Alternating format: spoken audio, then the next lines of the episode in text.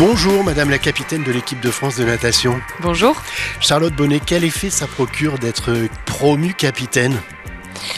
C'est plutôt, euh, c'est plutôt cool. C'est très gratifiant d'être capitaine de l'équipe de France. C'est un, un, rôle en fait qui, qu'on m'a proposé euh, bah, l'année dernière, à la fin de l'année dernière, et puis euh, que j'ai que j'ai accepté avec grand plaisir parce que euh, pour moi ça avait du sens en fait de partager de par mon expérience, mon vécu et, et, un peu mon palmarès aussi de partager avec le reste de l'équipe et, et voilà, ça c'est une idée de transmission aussi de partager, de transmettre pas seulement mais pas seulement de transmission mais aussi voilà de, peut-être un peu plus de responsabilité. Et puis on m'avait proposé en 2016 et je me sentais pas prête d'endosser ce rôle et là, euh, voilà, je me sentais un peu plus prête, donc euh, j'ai accepté.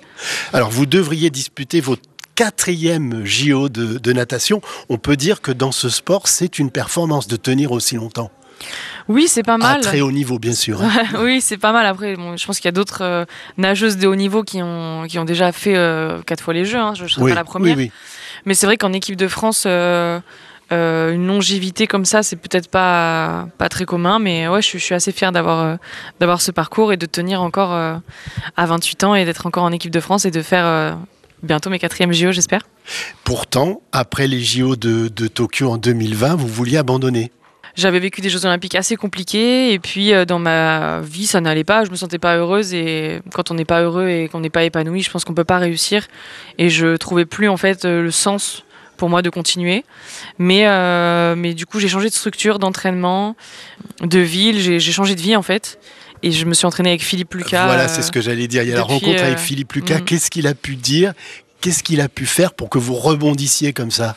C'est pas forcément ce qu'il a pu faire. Il m'a juste euh, exprimé son soutien en fait euh, aux Jeux Olympiques quand je me suis retrouvée toute seule à, Tokyo.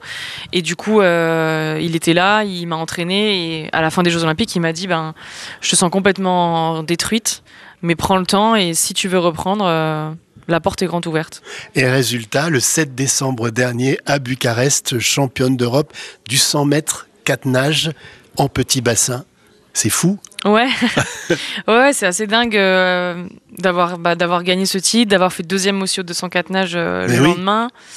Je vais pas dire que c'est de la chance parce que c'est énormément de travail, de sacrifice et j'ai vraiment été euh, été les chercher. ma carrière, ça n'a jamais été un long fleuve tranquille. J'ai vécu vraiment des moments difficiles. J'ai jamais baissé les bras et c'est un peu ce qui me caractérise, je pense, d'avoir persévéré et d'avoir d'avoir eu beaucoup plus de moments euh, douloureux que de moments joyeux quand même dans ma carrière, mais, euh, mais j'ai envie de retenir que le positif. Et là, à Bucarest, c'était une, c'était vraiment une belle récompense de gagner. Et c'est quoi le, secret? C'est aussi d'avoir alterné euh, la brasse, le crawl? Je pense que le secret, c'est surtout d'être épanoui. Et moi, je l'ai, je l'ai trouvé en fait, ce... enfin, j'ai trouvé cet épanouissement dans le fait de, de, me renouveler un peu et de pouvoir changer, de passer du crawl depuis que j'ai 14 ans, euh, je faisais que du crawl. Eh et, voilà, là, depuis l'année dernière, donc depuis 27 ans, 13 euh, ans après, je me dis, bon, bah, je vais changer un peu et je vais faire un peu plus de catenage et de brasse.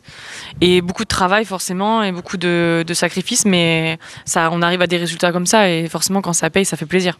Et ça vous offre de belles perspectives pour les JO Qu'est-ce que vous attendez exactement pour les deux CJO ben, D'avant tout, continuer en fait euh, dans cette démarche de prendre du plaisir et de m'éclater parce que ça sera mes quatrièmes jeux, que de vivre des jeux c'est déjà incroyable, mais de les vivre à la maison c'est d'autant plus beau.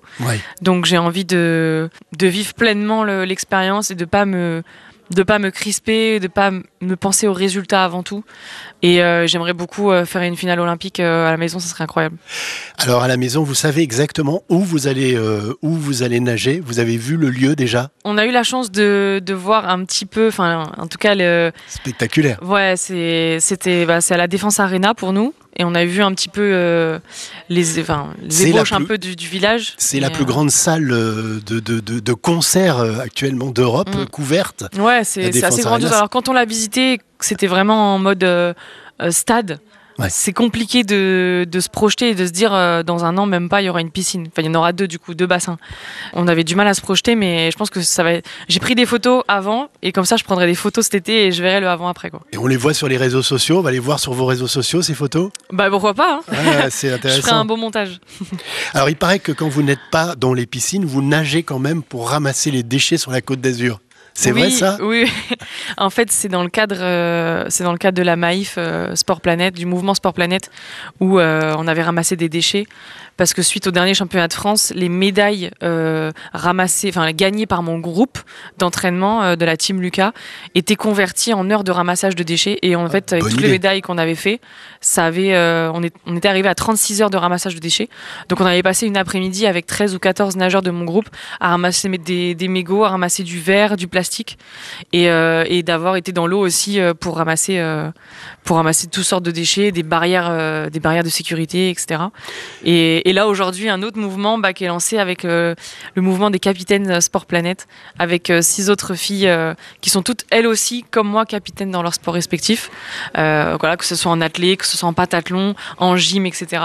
Et on est, on est là aujourd'hui pour, pour planter des haies végétales et essayer de faire de la sensibilisation au maximum. Qu'est-ce qu'on peut apprendre de plus de vous? Vous êtes, vous êtes gendarme? Vous êtes maréchal des logis chefs? Exactement. Depuis dix ans, je suis je suis dans la gendarmerie depuis 2014, donc euh, voilà, au sein de l'armée des champions, euh, qui a à peu près une centaine de sportifs français euh, dans son dans son équipe, si je puis dire, dans son armée. Et dans, dans, des corps différents, il y a l'armée de terre, l'armée de l'air, la gendarmerie et la marine. Et moi, je suis dans la gendarmerie, donc ouais, ça fait 10 ans maintenant. Et vous allez continuer, vous allez poursuivre dans ce domaine-là, peut-être après ou... Pourquoi pas, ouais. Euh, il y a des reconversions possibles, il faut vraiment se renseigner. Donc, euh, je verrai après les Jeux Olympiques de Paris ce qu'on peut faire. Et... Bah oui, c'est Mais oui, il y, a des, y a des possibilités de, reconversion, de travail, euh, de formation. Il y a vraiment le choix. Qu'est-ce qui va se passer après ces Jeux Olympiques de Paris?